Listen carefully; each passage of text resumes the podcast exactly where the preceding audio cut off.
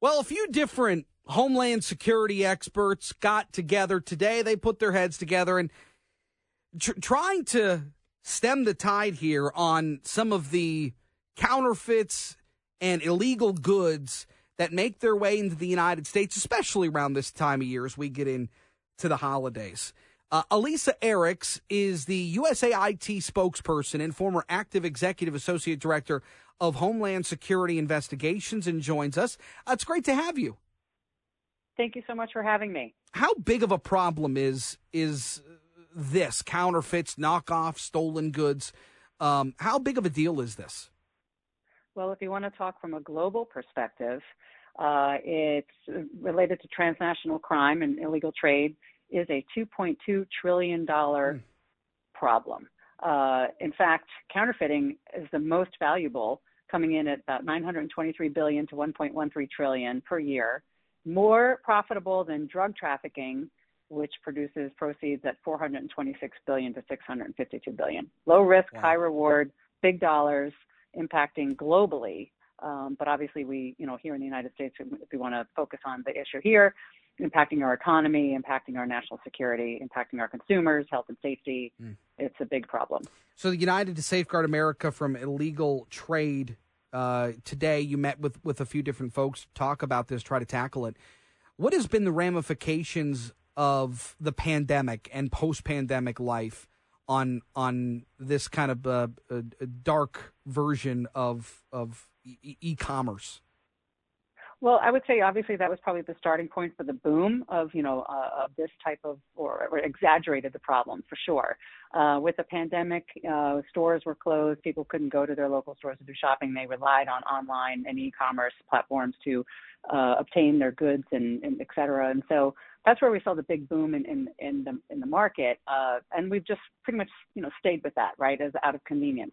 But what has happened is the criminals have also decided that that was an opportunity for them as well to be able to make money off of this platform. And so by either getting counterfeit merchandise available for purchase on some of these platforms or stolen merchandise also available.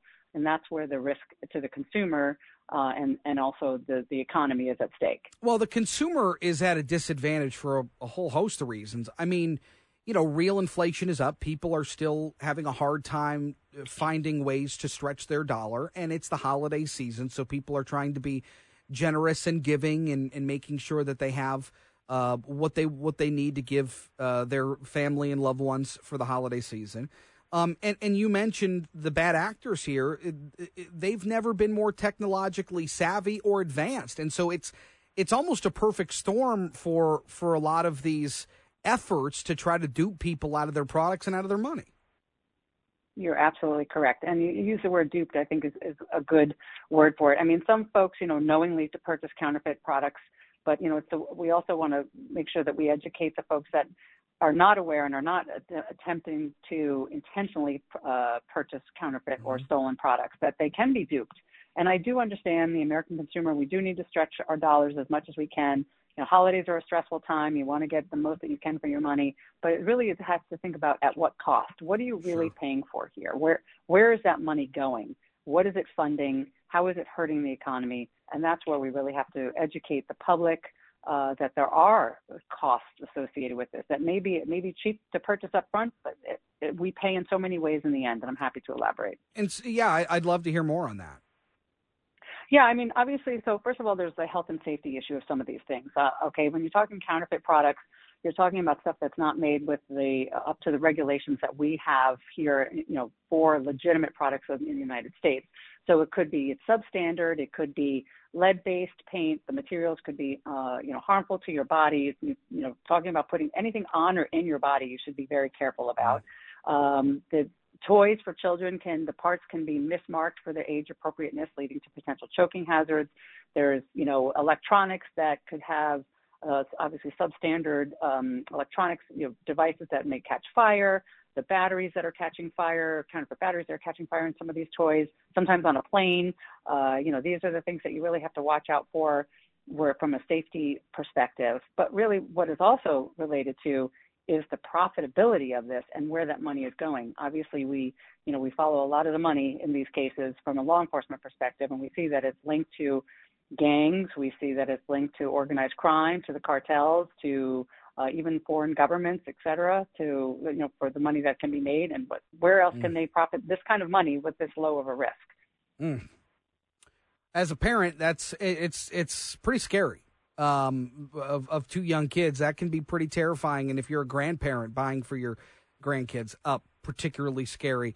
What what is the message to people when you when when they are trying to be cautious shoppers and prudent shoppers? What do you tell people? Well, we always say if it's too good to be true, it's probably false. Let's start with that. Like if it's anything more than like you know a more than a twenty percent discount, then just do your research, right? Mm-hmm. Um, there are ways to be safe online. We we understand people want to get the most that they can for their family members, but they can do it safely, where they're getting a legitimate product, which you know will then help our economy as a whole, but also be safe for the kids that they're buying it from. I mean, today in our display we had we showed a counterfeit bike helmet you know, the whole purpose of buying some of these toys and protections are to protect your children. Mm-hmm. And if you have a counterfeit bike helmet that fails, I mean, obviously we know the outcome that could come from that, and nobody wants to think about those kinds of things. Mm. Uh, so, so you need to be safe when you're shopping online. I mean, obviously, if you can go to the actual brick and mortar store, obviously that's going to be your safest bet. Um, if you're getting emails about, you know, fantastic, crazy deals, uh, we say back out of it and go to the website and the actual website of the brick and mortar store and see if that's you know something that's available uh, on there. You know, be careful of linking the links that you click on from some of these emails. I mean, in some cases, the best case scenario is that you will uh, uh buy and receive a counterfeit product. Mm-hmm. The worst case scenario is now you've received a counterfeit product. They've stolen your identity. They've uh, put malware on your computer and the list goes on and on and on. And so like that's that's what people have to be careful for. But you can shop safe online.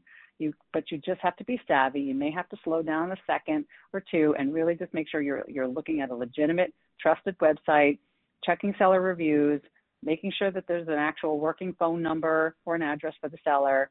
Um, making sure that your financial transaction you're not paying with a debit card that use your credit card it gives you more protections and you know, when you're doing a financial transaction, make sure the uh, the URL has the HTTPS, the S standing mm. for secure, that they're encrypting your information. Uh, things that can help you. Be leery of when you're getting these emails if there's just one little letter that's off or one little n- number that's off. Like uh, a business might be, just as an example, athleta.com. That's where you should get your emails from. But if it's athleta.fun.com, that's a fake. So that's sure. how you know. So you have to be a little bit more savvy of like with these websites, the tricks that they use.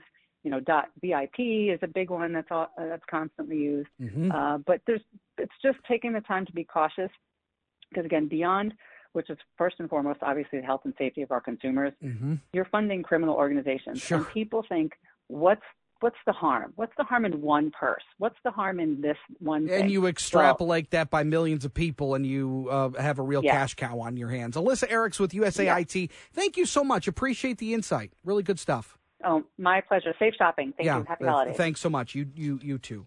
Uh, by the way, uh, we'll take a quick break. Got to come back for more. Catch us on uh, anywhere. Uh, Alexa, the WJR app. We're there for you. Got to take a break. More next.